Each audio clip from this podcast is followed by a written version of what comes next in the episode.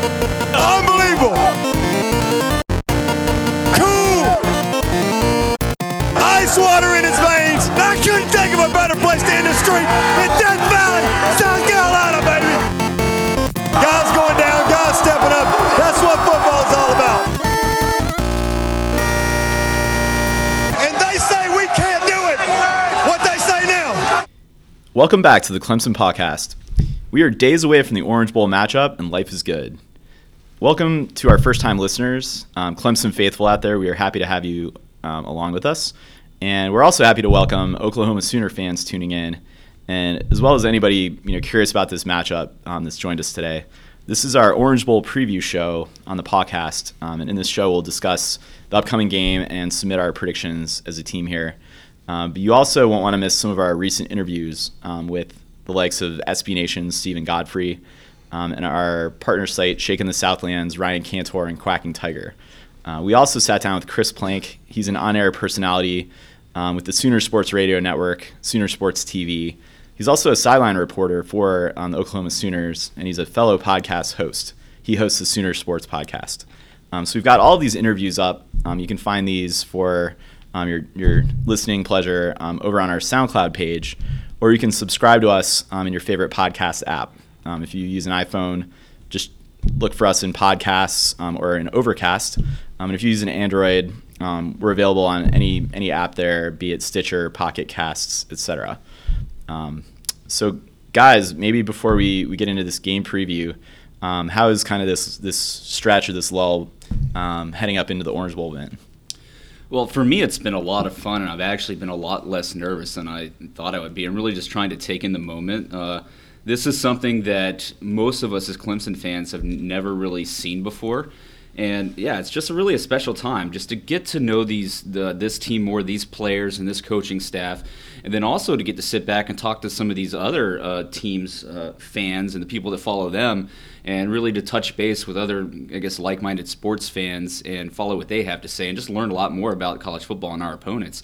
Um, yeah, it's it's just been really great. It's been a fun time, and and it's also a cool feeling that this isn't necessarily our last game. We could have one more after this.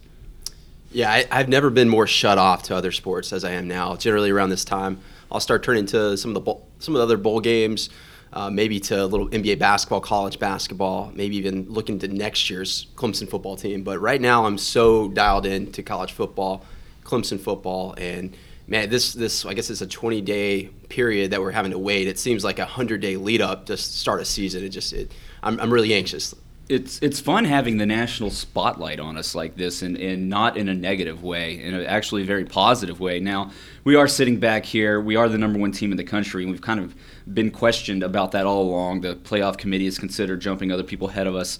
Uh, earlier in the playoff rankings at the end of the season. And then also, we have a lot of pundits not picking us to beat Oklahoma and saying Oklahoma's playing like the best team in the country when they're ranked number four. And they dropped a spot uh, in that last playoff uh, uh rankings, uh, the last poll.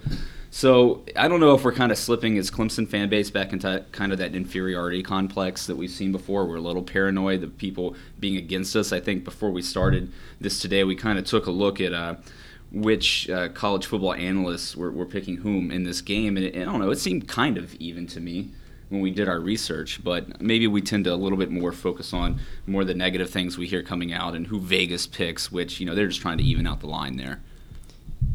Yeah, I guess for me, I mean, I've really enjoyed this time not only to sit back and you know focus on this matchup and be able to read as much as possible, but just to, to actually see. I think Cody, to your point, the focus of the college football world has turned to Clemson here and is focused on this game.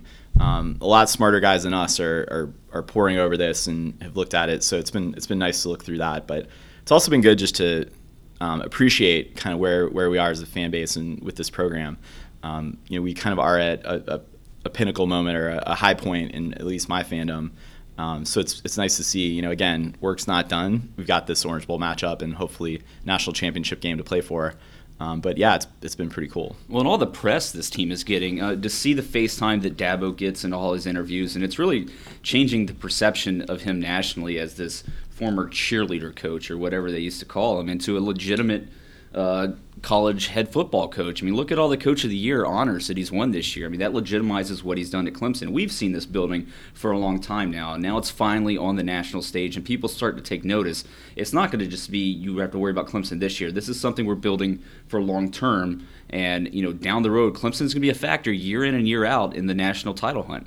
Well, I always say too. I've said it a couple times. Enjoy the moment. Enjoy this year. So many different college teams and then and obviously professional franchises go into what they think is going to be a golden age where they're going to win multiple championships and a lot of times Cleveland Indians in the 1990s Oklahoma City Thunder very recently you, you come out with nothing so 49ers were uh, one local team here that we thought was going to go on a, a, nice run under Colin Kaepernick. Things didn't work out. Jim Harbaugh's gone.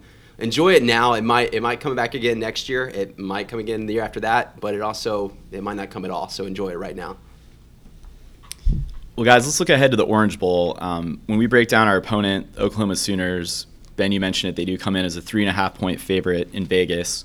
Um, Oklahoma were 11 and one this season. Um, they won the Big 12, though they didn't need to play a championship game to do so. Um, they were clearly the the best team there with the fewest losses, um, and they were um, besides one loss to Texas, you know, otherwise undefeated in league play.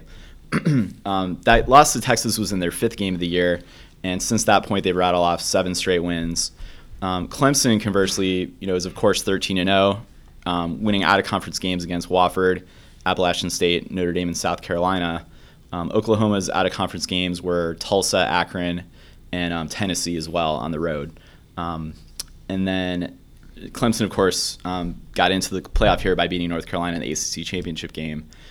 Cody, when you when you look at not only the teams in our conference that we we got past to win this or to you know get to this point in the playoff. Florida State um, comes to mind as well. Do you feel like Oklahoma, um, standing up against Florida State, Notre Dame, et cetera, are they going to be the, the toughest team or the best team we'll face all year? Well, I kind of went back and forth on on them from the moment that we realized that we are going to be playing them. So initially, I wanted to say no, that this isn't the best team. I wanted to say Notre Dame was better. Uh, maybe Florida State was better. Maybe even North Carolina initially I looked at some film and I was like, yeah, they're good. Um, you know, and you know, back in my mind, I have the bias of the Russell Athletic Bowl from last year. Uh, after watching enough film, though, I can absolutely say that they, they are they are the best team that we'll have played. I think they're the most complete team, both offensively and defensively. It is, you know, obviously this is not the team from the Russell Athletic Bowl that we played last year. A lot of a lot of differences. Uh, we, we, are going to go down the roster and kind of look at some of their uh, their strong points and what gives us you know uh, causes for for concern. But ultimately, uh, very, very good team, both offensively and defensively. And uh, even though I, I, still think Clemson has a, a, small edge, I, initially I thought it might have been like a 10, 10 point, maybe even 14 point edge. That margin has has drastically shrunk over my uh, kind of my research over the last few weeks. And I would agree about Oklahoma being our toughest opponent. I think if Notre Dame hadn't sustained all of the injuries they had, they would have been the clear best team we would have faced all year. Uh, I look at a team like Florida State; they still have a lot of weaknesses, and even North Carolina. If if we don't have the turnovers, uh, well, that, specifically that one interception by Deshaun Watson in the ACC championship game, we go down and sc- uh, score again, and we blow that game wide open. Uh, so I think that was a difference maker in that game. So uh, yeah, I would say that Oklahoma, uh, again, looking down our schedule, they're going to be the best team we faced all year, and likewise for them, we're going to be the best team they faced all year. Yeah, I mean, I think from a college football fan perspective, this is, I think, the marquee matchup of the initial semifinal. Um, a- absolutely. Alabama, Michigan State. It's going to be a great game. Can't wait to watch that. Um, but very much, this is going to be, you know, two. It's going to be a slugfest and two very capable teams that match up really well against one another with similar complementary strengths. When I talked about this when I interviewed Chris Plank earlier, uh, as we wondered as to why that wasn't the marquee match, why they did not put our game against Oklahoma in prime time, because it's going to be a much more exciting game. We we know what we're going to expect out of Alabama, Michigan State. It's going to be a defensive game uh, with guys running the ball. Uh, our game against Oklahoma, it's going to be so much more dynamic. You're going to see offense and defense, I think, in this game. And it's going to be really exciting.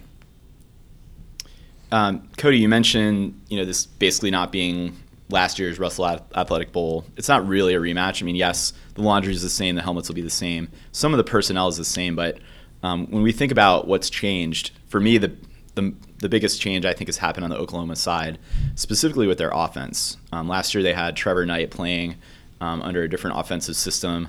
This year, um, Lincoln Riley was hired from East Carolina to come in and install pretty much concepts of an air raid style offense.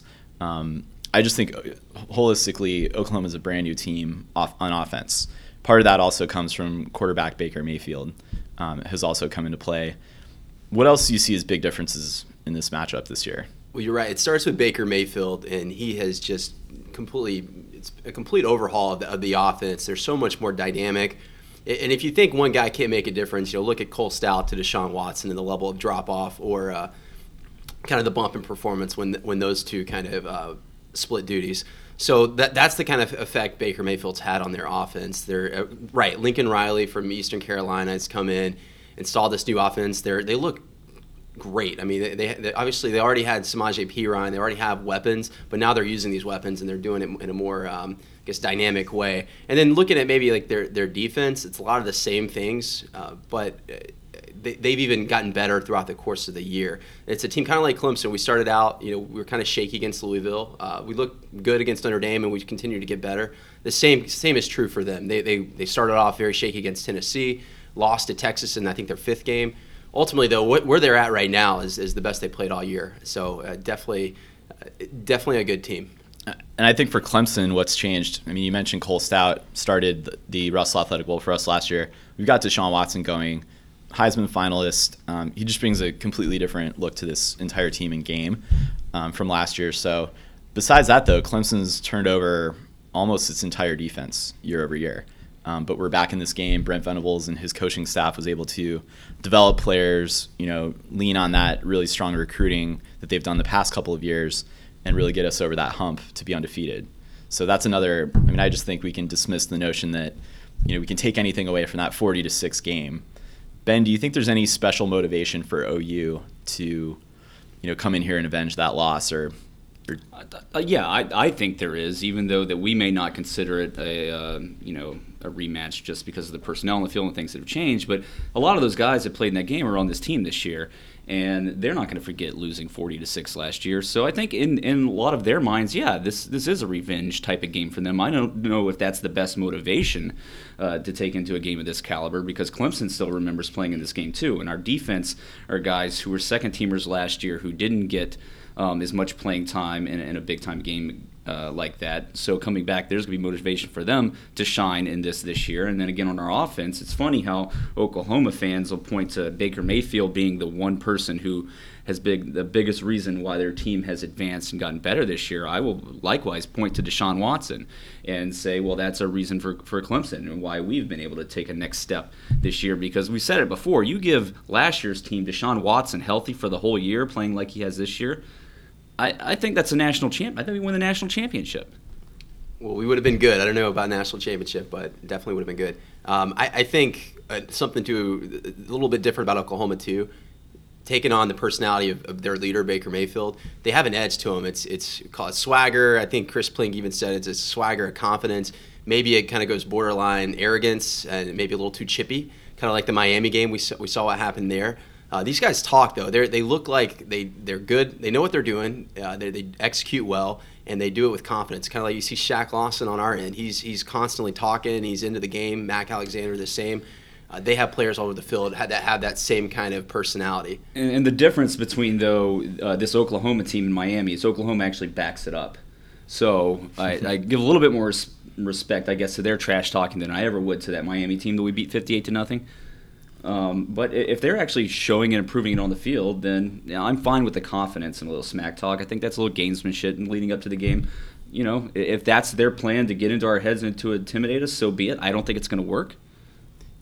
Yeah, and I, you know, you talk about swagger. Um, I think watching Oklahoma a bit from afar, um, as we were kind of viewing Clemson season, you did sort of see their their trajectory or their their games sort of pick up momentum, pick up speed.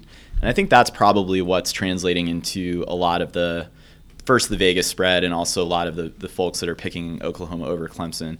Maybe folks who aren't haven't studied this as much are, are making that pick. Um, you know, kind of on merit or, or based on the eye test. Kind of hate that phrase, but that's really what I think is probably driving some of this. Not to discredit or take away from Oklahoma's standing. I just think um, you know they looked a lot better down the stretch than we did, and especially I mean we we were under the microscope in that ACC championship game. In that fourth quarter, we let North Carolina off the mat a bit. um, Oklahoma did not play a championship game. I, I think we feel this way, and I think there may be a lot of truth to it, and that's that. I think people were looking for an excuse to drop us from that number one position, and it wasn't going to take a loss. Obviously, it could have been a combination of how we looked versus how other teams were playing. I think Alabama came close a couple times. To, to, jumping us there at the end of the season. But I mean, what do you guys think? Do you think people were just looking for an excuse to drop us? I mean, they're not not necessarily looking for an excuse in and of itself, but they weren't seeing a team dominate what were perceived to be lesser opponents. The defense wasn't in, the same in Syracuse. In I won't mention Wake Forest, but in South Carolina, North you know, Carolina those, State. Yeah, those games were you know closer, too close for comfort, at least for us as fans. So I, you know, in, in a sense, I could say, yeah, maybe we weren't playing like a dominant number one. Um, but I think you saw a year ago, Florida State came into the playoff undefeated and um, they weren't number one in the country. So I think we did sort of defend and um, maintain the the justification of that ranking by, you know, we, we did, you know, we, we played our game on offense. Yeah. I think generally, um, the last I think it was seven or eight games of the year, we we put up over 500 yards offense. Um, I think that's what kept us in that pole position throughout. Yeah, and I guess to be fair, I thought a couple times after a, a few of our games that I didn't think we looked like the number one team in the country either. So to be fair to the people mm-hmm. who were kind of talking, uh, you know, going against us and saying we shouldn't belong there, there is some merit to that with how we played. I think a big reason. Uh, a big reason for that was the way our defense kind of was a little shaky down the stretch, and you heard a lot of guys say this about how tired they were. And I think that does have a lot to do with it. I, I think the 20 something, almost uh, you know 30 days that we have off between games is really going to help this defense. But I'll also point out that we saw the defense get tired at the end of the Louisville game. We saw them get tired at the end of the Notre Dame game, and that's early on in the season. Mm-hmm. So I don't think this you know 20 something days off is going to you know work miracles, and all of a sudden we're going to come out and we're going to be able to play four quarters without taking a, a breather. Like I, I still think there's some small cause for concern with our lack of depth on the defense then I think we'll definitely take a look at the areas of concern that Oklahoma brings to the table and where they might be able to exploit um, some of Clemson's weaknesses or um, shortcomings. Before we get into that, I wanted to tell you guys about our podcast sponsor, SeatGeek, who offers the smartest way to buy and sell tickets to sporting events and music concerts. Download their app and search for the game or concert you're looking to attend. And SeatGeek will search multiple ticket sites online and bring you the best deal and seat availability. They're also available online at SeatGeek.com.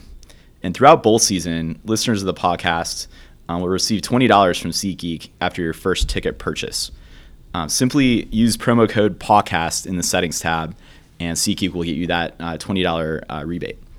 They have plenty of Orange Bowl seats available at still reasonable prices, um, tickets to a lot of great concerts, um, basketball, football games, etc. So um, definitely check out SeatGeek. And once again, that promo code is PODCAST P A W C A S T, for your $20 rebate.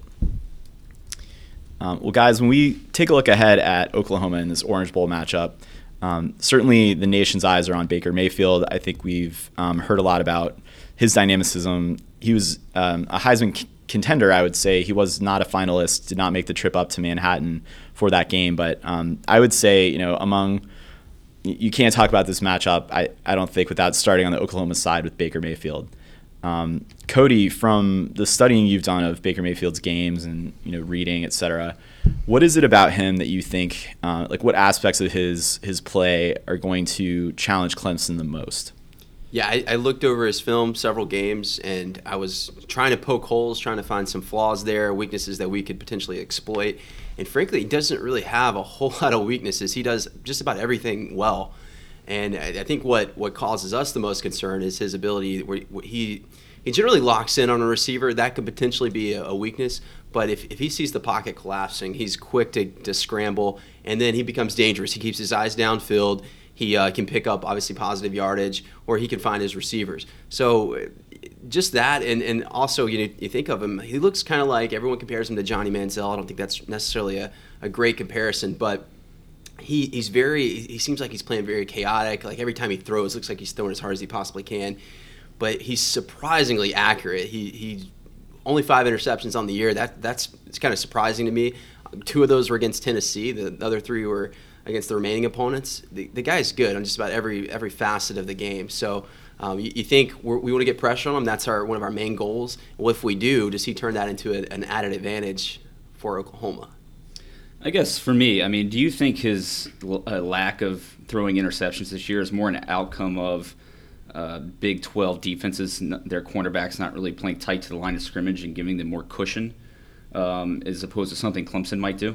That's I mean that's a good question because you look at the Tennessee game where he did have those two interceptions and they were he was so flustered in the pocket the whole game and that's what led to those interceptions. If we can have that same type of impact, that same type of pass rush, then yeah, maybe we do get a few interceptions. The guy he's just he's a gunslinger, so that's why it is very it, who knows? This could be Mac, Mac Alexander's coming out party for an interception. Well, we'll see because they're going to be. I mean, Sterling Shepard is clearly their best wide receiver, and we've seen Mac this year take a lot of teams' best wide receivers out of the game.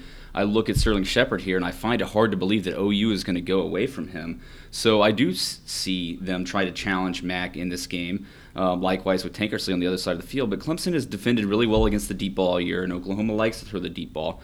Um, but I really don't see that a weakness of our defense. I really uh, I have great confidence in our quarterbacks and our safeties.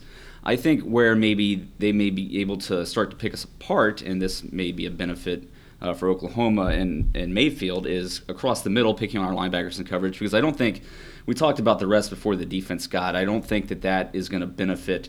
Uh, the linebackers in coverage across the middle as the rest. It may get Ben Boulware two arms again, but I'm not so sure it's going to improve his coverage skills. That's certainly a weakness. And going back to uh, kind of Mac Alexander and Sterling Shepard, for one, I don't think they are going to shy away from from Mac. I think they're Sterling Shepard. He, by the way, that same matchup last year, and Mac for the most part shut him out, shut him down.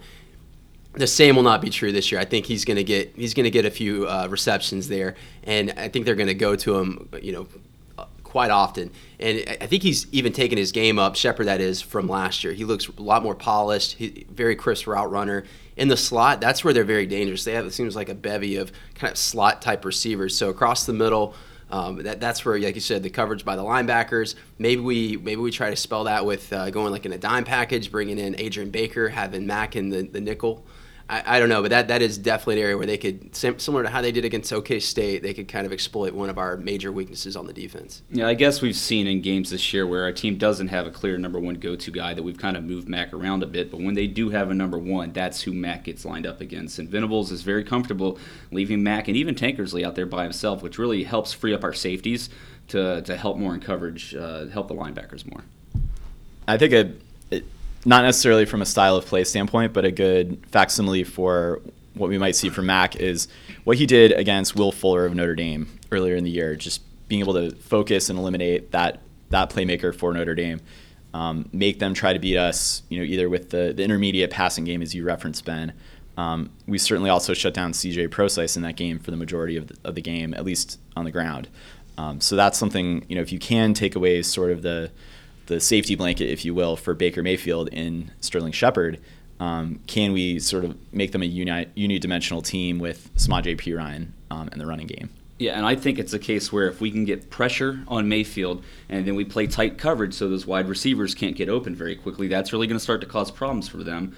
Now, we talk about Baker Mayfield's running ability. Um, there was an article in Shaking the Southland about uh, possibly using TJ Green as a spy on him. And to me, I think that is going to be one of the keys to the game to containing a running quarterback like that, which uh, Clemson has shown sometimes this year. I think with Jacoby Brissett had some uh, a good game against yeah, us. Syracuse's quarterback as well. Yeah, exactly. Which that for me came out of nowhere. Um, but I, I, think that is something to look to. But I think it does start up front with getting pressure on him to get him flustered and out of the pocket. From a yards per carry standpoint, Mayfield, and you know we've obviously got Deshaun Watson to compare him to with this matchup, but um, yards per carry, running is not really his strong suit. However, um, on a on a broken down play, um, that's where he is extremely dangerous and has gotten giant chunks of yardage. So if we're not able to get that pressure, um, and maybe we do play coverage well on on their you know deep stable of receivers, Mayfield can scramble and make make moves with his legs.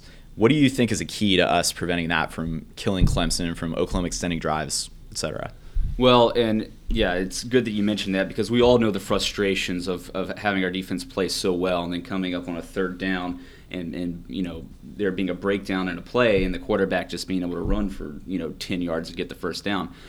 I guess uh, one thing that has been very successful for Clemson all year um, from the defensive side of the ball is when we're able to uh, stop the run and get pressure um, early uh, on downs and first and second down, and really set teams up for third and longs and make them a little bit less manageable. That's why Clemson's defense has been so good on third down this year.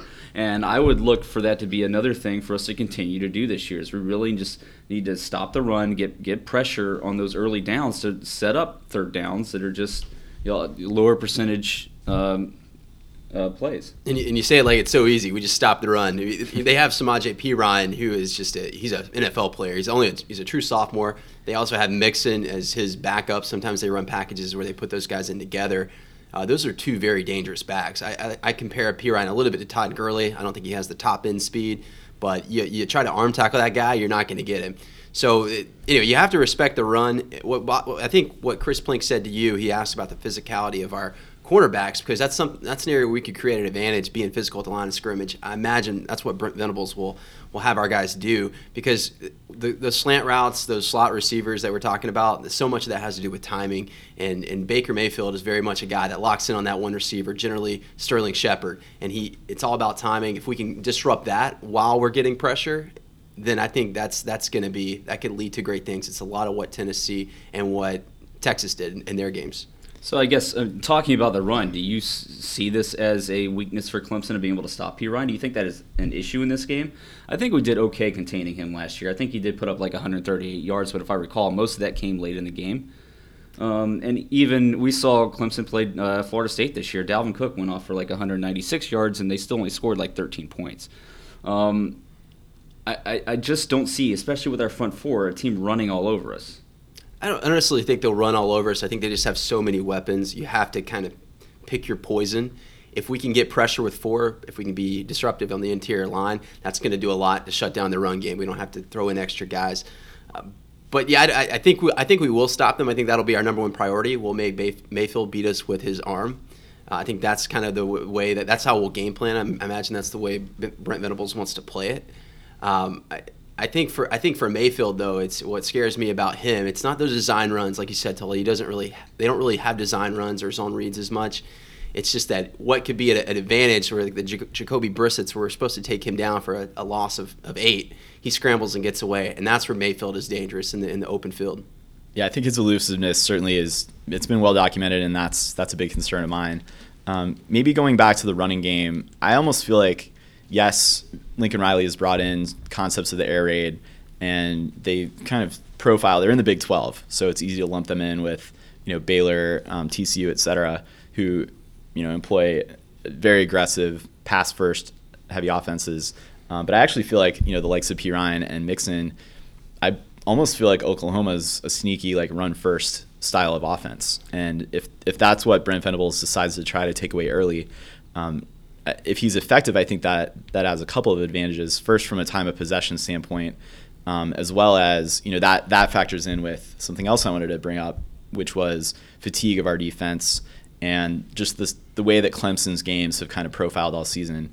Typically, we've we've managed to go into the half with a lead, um, and in, in certain instances have kind of bled that lead down toward the end of the game.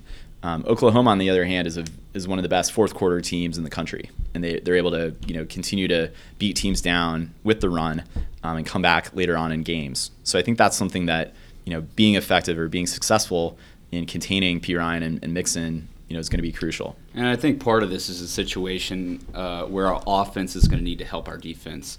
And we can talk about the offense here in a little bit, but it's primarily avoiding turnovers and setting our defense up with good field position.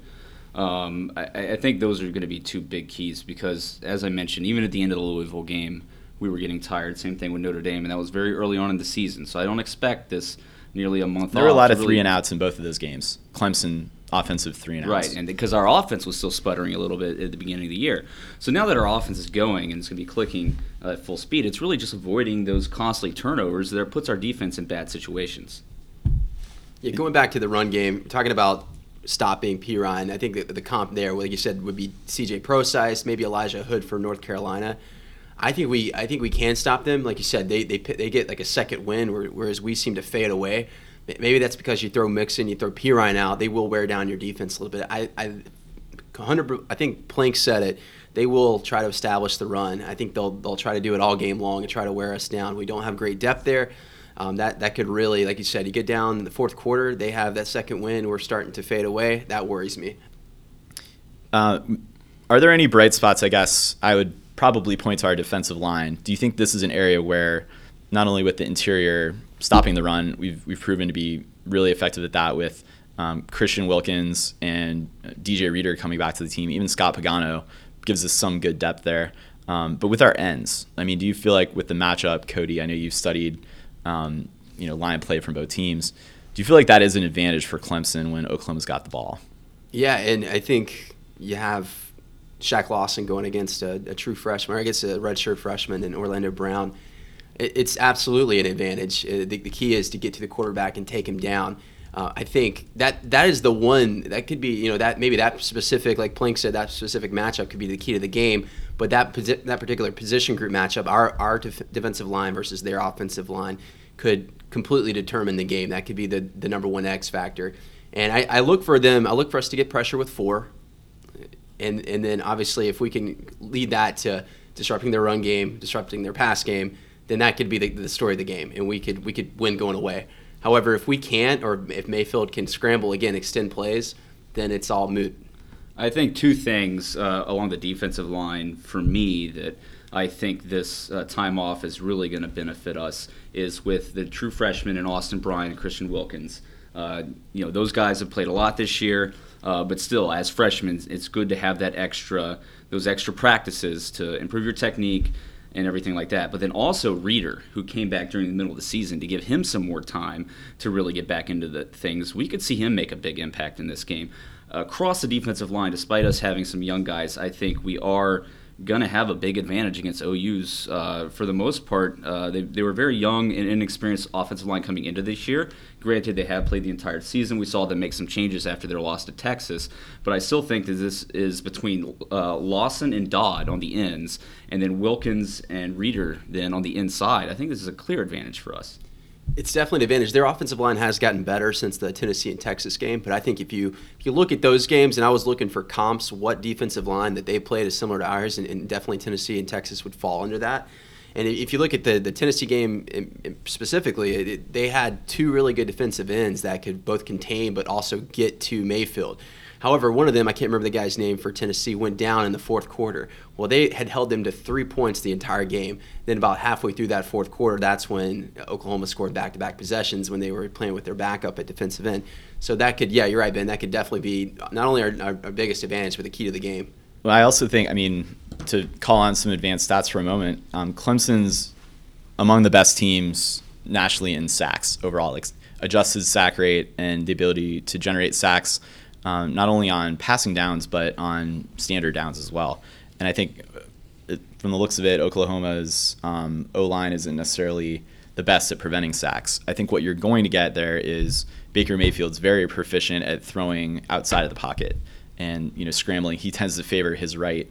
Um, that's something where hopefully Kevin Dodd, from a Clemson standpoint, a key here is can Kevin Dodd either set that edge or um, continue to get penetration, and will we see Ben Boulware continue his aggressive style of play. Well, guys, let's flip to the other side of the football. When Clemson is on offense, um, we'll start with Deshaun Watson, and um, you know Heisman finalist. Um, unfortunately, he was not the winner of that trophy, but um, certainly won the Davy O'Brien Trophy as the top quarterback in the country.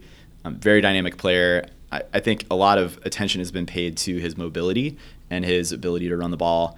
Um, certainly had a great season on the ground, created a lot in the last three weeks of play, um, especially South Carolina and the North Carolina games. Um, was making acrobatic touchdown, you know, dives and plays. Um, so, but I, I actually feel like Deshaun Watson's edge in this game is going to go in the passing game, and um, his ability to to hit receivers deep, and also his efficiency as a passer. Um, I think those are those are going to be edges against this Oklahoma defense for Clemson. Cody, any specific thoughts about where you'd like to see Deshaun and, and our offensive play callers focus right out of the gates this game? I think I want to see them commit to the run and establish the run early. Even if we even if we can't have sustained drives, uh, we've got to establish the run. But I think just the way that we want to commit to it, they're committed to stopping the run. They they'll stuff the box. They'll have uh, one of their, their main linebackers, Eric Striker, committed to stopping Deshaun Watson, probably spying him. They one of the main things about their defense that I've looked is they're they're tailor made to stop Big 12 spread offenses. So what they want to do is is create confusion, create create chaos. So you don't know what type of formation are they going to bring five? Are they going to bring three?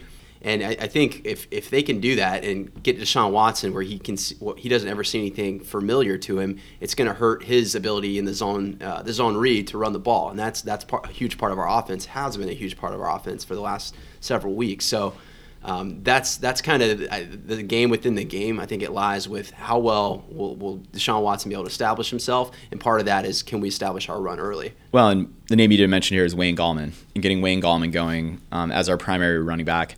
Um, imagine we'll probably bring Zac Brooks in as well for to, for some change of pace stuff, but I I personally see Gallman as one of the top maybe two two players on the Clemson side in this game. Um, if he has a great game, I feel like that bodes well for for our capability. Um, an- another note on on Oklahoma's defense is. Uh, I mentioned Eric Striker is kind of a, a, main guy that, that worries me. We saw him last season. He didn't really stand out much um, during the game. He's taken his game to another level. He is unbelievable and disruptive. He does a lot of blitzing, a lot of delayed blitzing, disguising it. I, I really worry about him. He could be the X factor, not just on the defense, but the but the entire game. And even I look at all levels of their defense, they're pretty good on all levels, from the interior line to the uh, going back to the secondary. They got they got NFL players all over the defense. So how do we compensate for him? I guess um, you pull a tight end or somebody to, to take him out on a block, or is it something where Gallman is uh, really well? I think uh, important in the, in blocking in the pass game. Well, certainly in the pass game, yeah. I mean, I think Clemson's gotten creative with use of tight ends, um, as well as Gallman's actually had a much improved year um, as a blocking running back. Um, so I, I mean, I think that that could be a key matchup as well, or containing him. Um, but maybe Deshaun Watson needs to take on a bit of mobility himself in the passing game and be able to move that move that pocket if um, you know the situation presents itself or, or the need comes up. Um, and we've seen Watson; he has great vision and he's very elusive, and he's been able to get away from a lot of these linebackers this year. So that really concerns me less. I know he's a great linebacker, but I have more faith than De- Deshaun Watson. Just stick to his game, play his game, and we're going to be fine there. And I think the uh, we can't say enough good things about how the O line has played this season. Um, they you know contain the likes of there's a really ferocious front from Notre Dame that largely was held in check, which is even more um, I think significant considering the weather. Um, you know, everyone's talked about the monsoon or the hurricane that um, the team played in, and you'd think that would, you know, play to the the strengths of a defensive line running downhill into your O line. Um, the fact that we were able to, you know, largely neutralize Jaylon Smith in that game, maybe that bodes well for what Striker is going to bring to the table. That we we have had success against, you know, a, a marquee linebacker um, in the past. Right, and I, I, think of I think of Notre Dame as probably the, the most accurate comp in terms of what they bring to the table and, and what we'll see from Oklahoma. Um, I, I, would say uh, another part of, of, as we start the game out, you know, obviously establishing the run will be huge. But I wonder if there'll be any rust from Deshaun Watson. A little bit of a time off, maybe the chemistry with the wide receivers, you know, might it might um, again just a little bit of rust. So I'd like to see a lot of things on the outside, some screen passes, um, just, get, get the, getting him comfortable yeah. before taking shots downfield. Ultimately, we've got to take shots downfield. That's that's part of our game, and it's it's going to keep the defense honest, helping us to establish a run game. I'm glad you mentioned the deep ball. I mean, it, it's certainly something that Oklahoma has gone to that at, on, when they're on offense. That's the strength of their team. They've got really strong receivers. Um, but actually, in the last six games, it's also played a heavy role in Deshaun Watson and Clemson's success as well. Um, David Hale, he's a writer for ESPN, focuses on the ACC he put out a pretty great tweet today um, talking about in the last six games of the season, Deshaun attempted um, balls 25 yards plus downfield. He had 22 attempts, um, connected on 12 of those for nine touchdowns, no picks, and 533 yards. That's on 12 catches, um, nine touchdowns. So that's something that I think when you talk about them wanting to stack the box and just sell out to stop the run, um, Oklahoma is really capable. They're in the advanced stat adjusted line yards, which is you know an easy way to think of that is their ability to um, stuff the run. In other words, um, they're tied for 12th in the country, but Clemson has actually faced several top 15, top 20 teams this year and done pretty well. And now we we've found a way to move the ball downfield with the deep ball as well. So I you know I just think all that to make the point that Deshaun Watson can beat you in multiple different ways. Um, if they are able to contain him and his legs, you know, I'm confident in our ability to throw the deep ball. That being said, I haven't spent too much time studying the Oklahoma secondary. I think what you see more out of Big 12 defenses is they tend to give a little bit more cushion uh, than some of the, the higher profile defenses we played this year. Is that based on the athletes typically um, in the receiver positions? I'm not just the style that they like it, to play. It just might be the style of play. It's uh, I don't want to say a bend don't break defense, but it's listen. We know we can outscore you. We know we can beat you in a you know a high tempo, fast paced game. So we're not going to press you on the on the line to maybe you know prevent some of those big plays and you being able to go down the field on us. Um, but I'm not sure that's going to work with us in this game. We've seen Clemson's ability just to pick teams apart all year by throwing the ball underneath and throwing you know balls across the field. And we haven't thrown as deep, I think, as we have in, in years past as often.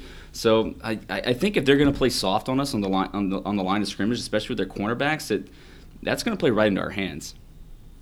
Yeah, and you you sort of alluded to the the depth of wide receiver talent that we do have.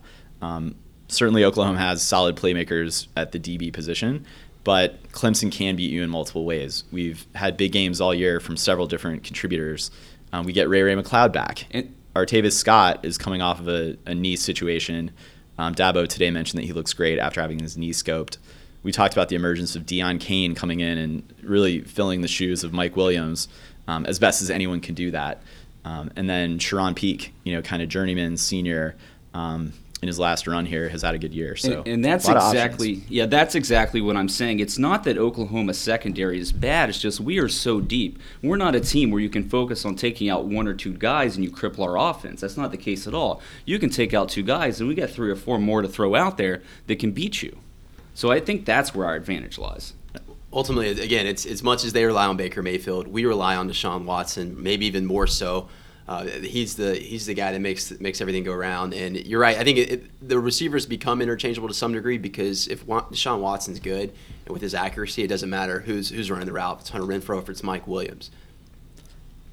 There's another factor here, and I call it sort of a something's got to give element. Um, and, and this is actually tight end play from a receiving standpoint. So Clemson's Jordan Leggett had 34 catches this year, seven touchdowns, um, and over 400 yards receiving. And I couldn't believe this stat when I read it. Um, OU's opponents only attempted eight passes to tight ends all season. Really? Is that? I wonder if that's more of a just the style of Big 12 offenses. Could be their utilization of a tight end in that style. You're right, but eight eight targets seems incredibly low. So it's something where you mentioned the strength of their linebacker play. Is that something that Clemson can try to attack, or is it just going to be you know tough sledding up the middle. Well, Jordan Leggett has been a matchup problem for, for pretty much every team all year long, and he, he's such an advantage for Clemson, uh, especially on trying to move the chains on third down and in the red zone. He's come up with some big touchdowns and some big first downs all year long. So I think, yeah, I think it, he is going to be something that if Oklahoma doesn't have a game plan for, we could hurt them there. Cody, let me ask you as we sort of put a, put a bow on the offensive breakdown here. Um, what is one aspect, you know, if you were Mike Stoops game planning against Clemson. What do you attempt to get done? I think well, you mentioned it a little bit, Ben. Like a bend don't break. I think they're they're they're very, they're very well coached. We'll say that. I've seen you know on defense they they stay very true to their assignments, and I think that you'll see a very disciplined defense from them. Um, so they're going to ask Clemson. They're going to give Clemson some some opportunities, and they'll, they'll also hope that they'll make uh, make them pay with like interceptions and turnovers. They're going to give uh, a lot of a lot of zone coverage for Deshaun Watson. So again, if he can be uh, if he can be pinpoint accurate, then it's it's going to be a, a, great day. But at the same by the same breath, and he could also have a, a game where he throws a couple picks. So I, I think that that's kind of just the, the, the main thing. And then obviously I talked a little bit about the chaos and the confusion you don't want Deshaun Watson to see something that he can get familiar with and get comfortable with. So you try to create as many looks that they do a lot of like three four four three. They bring five guys up to the to the uh, to the line of scrimmage. They're going to do that a lot. Oklahoma's defense has had a tendency to start slow all year long uh, in several games. So I think this is an area where we really need to take advantage of. And something that could neutralize that is if we see some of those kind of bonehead Watson interceptions or some fumbles that have plagued us here at the end of the year. Uh, and I don't think we can afford to do that. If we can get out early to a big league uh, obvi- uh, lead, obviously that is a huge advantage for us, and uh, could go a long way to determining the outcome of this game. Yeah, big key for me, I think, is um, red down red down red zone efficiency, um, touchdowns not not field goals. We mentioned first of all our, our defense's tendency to um, slow down toward the end of a game, and Oklahoma's um, revving up in that same phase. Um, I feel like yeah, absolutely getting points on the board early um, will give us a, a, a, better chance at winning this game and, and outlasting a strong Oklahoma offense. And not letting up in the second half. I think we need to keep the foot on the gas. Yeah, and that's something where I do think the the time off is going to benefit us both. You know, we'll get that fatigue worked out on the defensive side, but um, with offense as well. I think Wayne Gallman was showing some fatigue down the stretch. If we can have him be our, our workhorse on the Wayne train um, throughout the game, even in that second half, you know, extending drives late, burning that clock is going to be crucial. Yeah, and honestly, I think overall, I, I don't think we're going to see a lot of separation in the score in this game. I think it's going to be pretty close all the way to the end, and I think it's going to be a tough game. And there's a, again, there's a lot on the line for this game, and both teams know that, and nobody's going to let up. I think this is going to be a very close game ultimately. And I, I, don't think that them going up earlier, having a lead, means it's necessarily a bad thing for us.